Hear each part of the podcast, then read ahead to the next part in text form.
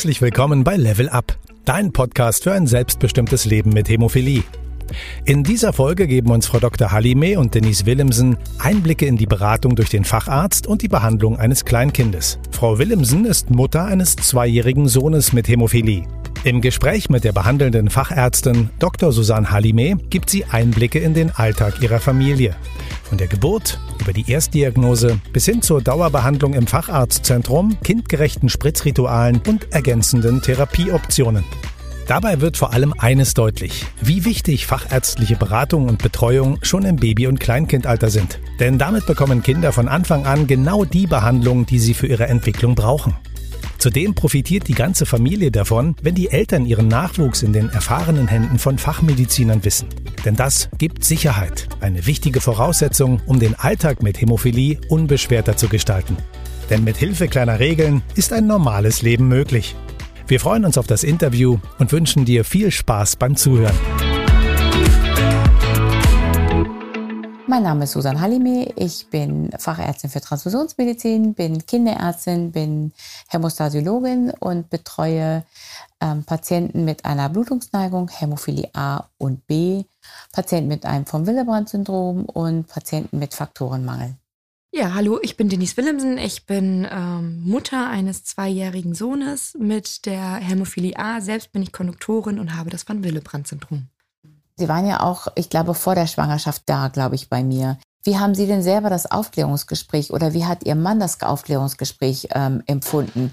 Ich glaube, er hat sich sehr gut aufgeklärt gefühlt, weil wir viel gesprochen haben wir gar nicht mehr darüber. Für ihn, für ihn war die, damit die Sache auf jeden Fall klar, was passieren kann. War das denn für Sie mal so, dass Sie dachten, oh Gott, Partner, wie erzähle ich es denn meinem Partner? Oder wann sage ich es meinem Partner, dass ich Konduktorin bin und möglicherweise Überträgerin sein könnte von einem Kind mit Hämophilie? Oder war das überhaupt Thema? Ja, also es wurde dadurch Thema, ähm, man, man hat ja Familientreffen und es sieht halt dann schon komisch aus, wenn man dann, dann hinkommt. Einer meiner Brüder hat eine Blutung und dann stehen auf einmal ganz viele Fläschchen auf dem Tisch und er spritzt sich da was. Und dann wurde es natürlich auch zum Thema, was ist, wenn wir ein Kind haben wollen? Es wurde erst richtig zum Thema, als dann klar war, okay, wir, wir haben wirklich einen richtigen Partner in uns gefunden und würden natürlich auch gerne die Zukunft miteinander planen glaube ich, dann waren Sie ähm, relativ zügig schwanger, glaube ich. Ne? Ja. Wann wussten Sie denn, ähm, dass es ein Junge wird? In der vierten Woche wusste ich ja sofort, dass ich schwanger bin. Und wir haben ja direkt einen Termin bei Ihnen gemacht und beim Frauenarzt. Dann war es drei Wochen später, war es dann soweit. Und kurz danach waren wir dann nochmal hier. Dann war klar, dann, dass Sie einen genau, Jungen bekommen. Ne? Dann war es klar, ja. dass es ein Junge wird. Und damit war für Sie klar, ähm, wie die Geburt ablaufen wird? Da hatten wir ein sehr intensives Gespräch drüber, ja. Da haben wir uns darüber unterhalten, über normale Geburt oder ähm, Kaiserschnitt, glaube ich, ja. Ich glaube, wir haben uns dann insgesamt darauf geeinigt, dass wir dann doch einen Kaiserschnitt ähm, durchführen lassen. Wie war denn die Geburt für Sie so? Ja, also wir hatten ja das Gespräch und äh, am Anfang war ich so natürlich so ein bisschen traurig darüber, dass es keine normale Geburt werden kann, war aber andersrum einfach glücklich, zu 100 Prozent sicher zu gehen, dass nichts in Hinsicht auf der Hämophilie passieren kann während der Geburt. Die Geburt an sich, die war äh, schön, trotz alledem. Wir hatten ja den geplanten Kaiserschnitt. Soweit ich weiß, war das Krankenhaus auch so gut vorbereitet. Bei dem Vorstellungsgespräch haben sie selber noch telefoniert miteinander über den OP-Plan, wie genau und wie viele Faktoren ich bekommen soll, weil ich ja selber auch den Faktor brauche. Wir haben uns ja extra damals ein Krankenhaus ausgesucht, der einfach oder das die Krankheit einfach schon kennt. Mein Partner durfte trotz alledem die Nabelschnur durchtrennen. Das war das absolute Highlight für ihn. Im Nachhinein war es, glaube ich, das Schönste für uns einfach, das mitzumachen, mitmachen zu können. Das klingt ja nach einer Top-Betreuung im Auf Krankenhaus. Auf jeden Fall. Ja, sehr schön. Das freut mich. Das äh, hört sich ja gut an. Das ist ja echt ähm, super. Frau Willemsen, erinnern Sie sich denn noch, ähm, als Sie mit Titus hier reinkamen, da wussten Sie, glaube ich, noch nicht, ob er eine Hämophilie hat, Nee, das wussten wir noch nicht. Wir haben es äh, an dem vierten, also am Entlassungstag selber sind wir hierher gekommen. Da war er gerade vier Tage alt und dann haben sie uns ganz schnell äh, in ein Behandlungszimmer geholt und ihn getestet. Mhm. Und haben es dann nachmittags per Telefon gesagt bekommen. Und wir haben das Gespräch, glaube ich, ein paar Tage später Ja. dann geführt mit dem Papa zusammen, glaube ich. Ne? Und Genau. da gab es ja so ganz verschiedene Dinge, die wir ähm, letzten Endes, glaube ich, angesprochen haben, dass wir noch nicht sofort mit der Prophylaxe anfangen, etwas warten und schauen, wie sich Titus, glaube ich, entwickelt und gucken, wie viel blaue Flecke bekommt er, wie, wie ist die Blutungsneigung ähm, per se. Aber ich habe ihn schon sehr früh, glaube ich, schon mitgeteilt, dass wir früh mit einer Prophylaxe anfangen werden und spritzen werden. Wie haben Sie das aufgenommen? Wie war das so für Sie? Können Sie sich noch erinnern? Das Aufklärungsgespräch an sich, das hat uns Erleichterung gebracht. Das hat uns nochmal dazu gebracht, einfach zu sagen, okay, es ist jetzt so, wie es ist. Wir haben ja damit gerechnet und wir lassen das Ganze einfach auf uns zukommen. Wir hatten ja dann direkt die ersten Termine von Anfang an. Ich glaube, den ersten Termin, da war er selber vier Wochen alt. Und damit haben wir dann damals gestartet. Wir haben ja in unserem in einem ganzen Einheitssystem, was die ähm, Betreuung von Titus angeht, haben wir verschiedenste Steps sozusagen mit durchgeführt. Wir haben erstmal die Entwicklung von Titus mit den beiden Physiotherapeuten, glaube ich, angeguckt, geguckt, wie kann er sich denn hochziehen, was macht er, was tut er. Kinder ziehen sich hoch und dann stehen sie dann und wissen gar nicht, wohin mit sich selber. Der Kleine hat angefangen, sich mit sieben Monaten hochzuziehen. Er hat, er hat sich überall hochgezogen, wirklich überall. Und er war es halt einfach gewohnt, dass wir hinter ihm stehen und hat sich dann immer auf den Popo fallen lassen. Leider war es nicht immer der Popo, leider wurde es dann auch irgendwann der Kopf. Wir haben das mit der Physiotherapeutin besprochen und sie hat uns schöne Bewegungseinheiten gezeigt oder Befe Bewegungsrhythmen, die wir mit ihm üben konnten, damit er wirklich wieder sicher auf dem Boden angekommen ist. Und diese Übung haben wir dann dreimal zu Hause mit ihm gemacht und da auf einmal hat er es dann alleine geschafft, wieder auf den Boden zu kommen. Zu der normalen Faktorbehandlung oder Prophylaxe, die wir durchgeführt haben, sehen Sie die Physiotherapie als Einheit für sich ähm, als wichtigen Part? Ja, auf jeden Fall. Sie sind hier reingekommen zum Spritzen. Haben Sie sich so Spritzrituale mal angewöhnt? Wir haben ja sonst haben wir ja verschiedenartigste Mamis, die sich ja schon was überlegt haben. Es gibt so unterschiedliche Kinder, die machen irgendetwas. Was haben Sie sich überlegt? Wir haben ja verschiedene Rituale. Sobald wir hier reinkommen, äh, seit ein paar Wochen, Titus gibt sein eigenes Spritzbuch alleine ab. Er geht dann immer bis zur Theke. Er weiß immer, weiter darf er nicht, sonst muss er arbeiten. ähm, er geht dann zu Frau Füllings und gibt das Heft natürlich ab und dann geht er sofort ins Spielezimmer. Er muss auch zuerst ins Spielezimmer, bevor er den Behandlungsraum betritt. Er darf spielen und dann wird gespritzt. Und im Behandlungsraum selber haben wir ja immer seine Lieblingstiere dabei. Und die werden gespritzt von ihm. Das haben wir jetzt seit ein paar Wochen. Das funktioniert sehr gut. Er setzt sich dann wirklich mit auf die äh, Behandlungsliege mit seinem Schleichtier, mit einer kleinen Spritze. Und diese Spritze gibt er halt dann äh, imaginär dem Pferd und äh, legt sich ja dann selber hin und lässt sich von ihm spritzen.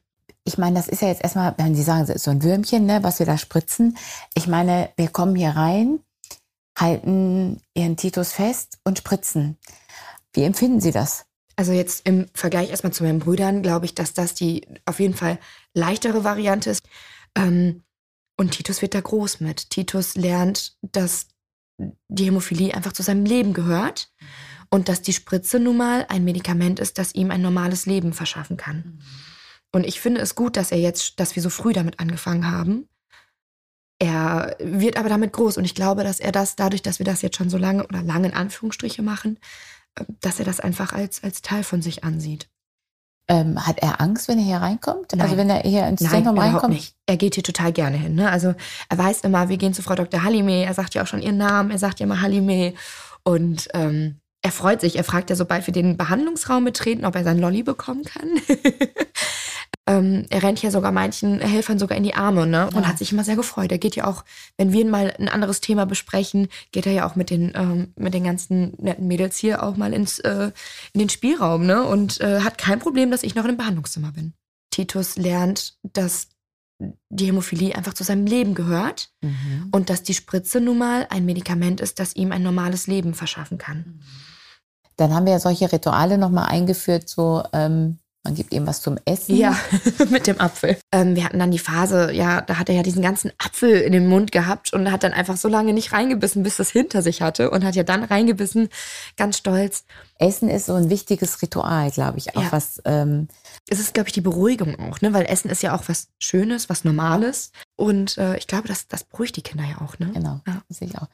Und wenn Sie heute die Hämophilbehandlung heute sehen mit Titus und sehe, was sie auch mit anderen Patienten, ja, jungen Patienten gesehen haben und retrograd einfach gucken, was mit ihren äh, Brüdern gewesen ist. Was ja. hat sich geändert? Es hat sich viel geändert. Also es ist ein Unterschied. Also die wurden ja auch erst sehr spät gespritzt. Bei denen hat das ja gar nicht damals angefangen mit der Prophylaxe.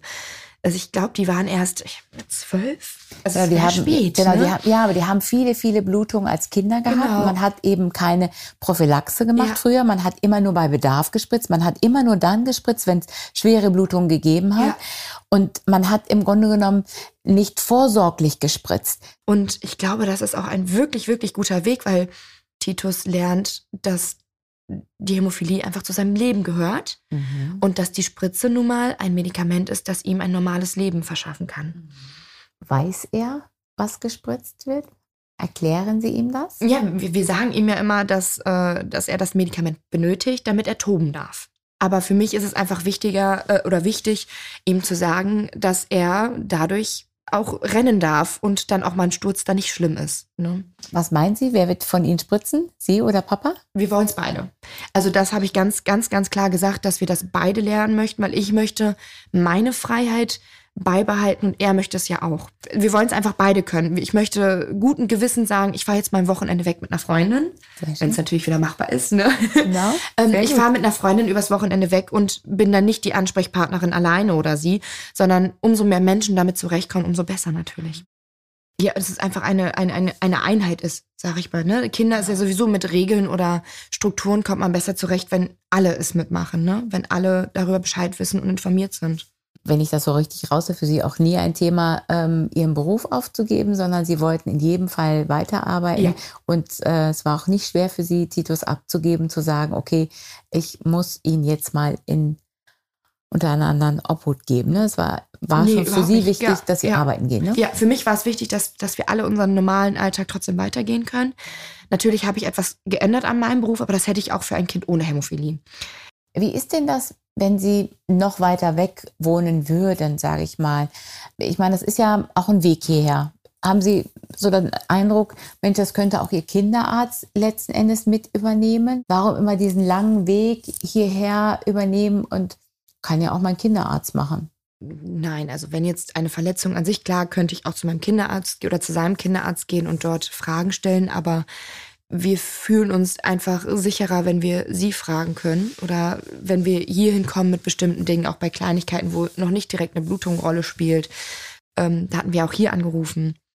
Wir haben jetzt eine Ärztin, die kannte die Krankheit vorher schon trotz alledem fühle ich mich so sicherer. Wir wissen, wir haben einfach eine Expertin vor uns sitzen, ne? wirklich eine Expertin, die uns einfach eine Leichtigkeit gibt, die uns Sicherheit geben kann und dementsprechend fahren wir gerne hierhin. Auch wenn wir weiter weg wohnen würden, würden wir auch wieder äh, trotzdem jede Woche gerne hier hinfahren. Gibt es noch etwas, wo Sie das Gefühl haben, Mensch, wir könnten da noch mal mehr noch etwas ausbauen? Ich habe nicht irgendwie das, das äh, Gefühl, dass da etwas fehlt. Ich weiß, dass Sie für uns da sind, wenn wir einen Notfall haben. Wenn ich eine Frage habe, kann ich immer zu Ihnen kommen. Hatten Sie das Gefühl, dass wir noch die Großeltern noch mehr mit einbinden müssten? Genau, also ich kann mir das auch sehr gut vorstellen, einfach für die Großeltern selber. Ne? Die fühlen sich einfach sicherer, man, man kann ihnen dadurch Sicherheit geben und können halt dann noch mal eine andere Beziehung zum Kind aufbauen. Ja. Wie ist denn das, wenn Sie draußen auf dem Spielplatz sind? Haben Sie den Eindruck, Sie sind ähm, lockerer, na, oder haben Sie das Gefühl, Sie reagieren auf die Situation gleich? Wie ist denn das so? Ich meine, ich stelle mir das gerade vor. Ja. Sie sind, Sie sind, kind steigt hoch auf die Rutsche. Wer schreckt denn eher zusammen? Der Papa. Der Papa ist ein kleiner Angsthase. Er ähm, klopft immer die großen Sprüche und sagt, die Mama, die Mama hat Angst. Ähm, aber es ist gar nicht so bei uns. Also natürlich, wir sind nicht die ängstlichsten Eltern, aber trotzdem schreckt er zuerst zusammen. Na, ich, er macht das wirklich gut dafür, dass er das jetzt vor fünf Jahren durch mich dann erst kennengelernt hat. Und ähm, das ist, äh, er macht das super. Ne? Er hat keine Angst, keine Berührungsängste, auch nicht mehr mit ihm. Überhaupt nicht. Er geht mit ihm um, als wäre es ein ganz normales Kind. Klingt eigentlich alles sehr, sehr gesund, muss mhm. ich sagen. Wenn wir zusammen uns jetzt so ähm, zusammen unterhalten und ähm, ich hätte jetzt Eltern, die jetzt reinkämen, wo ich dann wüsste, Mensch, wir haben eine neue Diagnose mit einer Hämophilie und ähm, ich würde Sie jetzt anrufen. Sie sind ja schon ein alter Hase, was das angeht. Was würden Sie Eltern zuallererst sagen, wenn Sie Wir haben heute das erste Gespräch geführt mit den Eltern, haben eine schwere Hämophilie A. Kind ist sechs Monate alt. Die haben gar keine Familiengeschichte mit einer Hämophilie. Was würden Sie Eltern als erstes sagen wollen? Die Hämophilie nicht als schlimme Krankheit ansehen, sondern einfach als Lebensbegleiter, weil das hat uns Sicherheit gegeben. Es ist einfach ein kleiner Lebensbegleiter und es ist nichts Schlimmes. Man kann trotz Hämophilie ein normales Leben führen.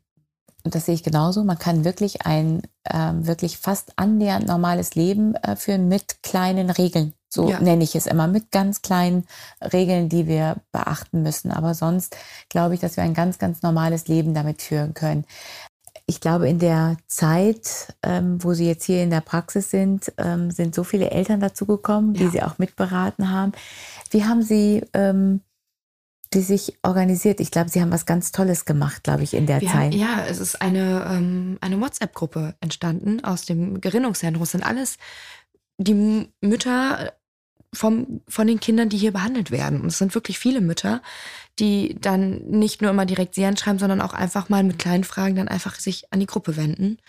Oft ist es halt auch einfach, glaube ich, schön, wenn man einfach dann ein älteres Kind sieht, das normal über den Flur läuft, trotz Hämophilie. Dann, mhm. ja. Ja. Ja. Vielen Dank. Ich danke Ihnen. Vielen Dank für das Gespräch. Zusammenfassend kann man festhalten, dass eine frühzeitige fachärztliche Begleitung den familiären Alltag mit Hämophilie ganz erheblich erleichtern kann.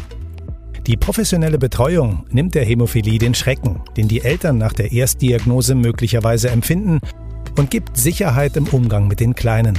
So kann die ganze Familie entspannter mit der Situation leben und die Hämophilie als das verstehen, was es ist. Ein Lebensbegleiter, der mit Hilfe kleiner Regeln gut in den Alltag integrierbar ist.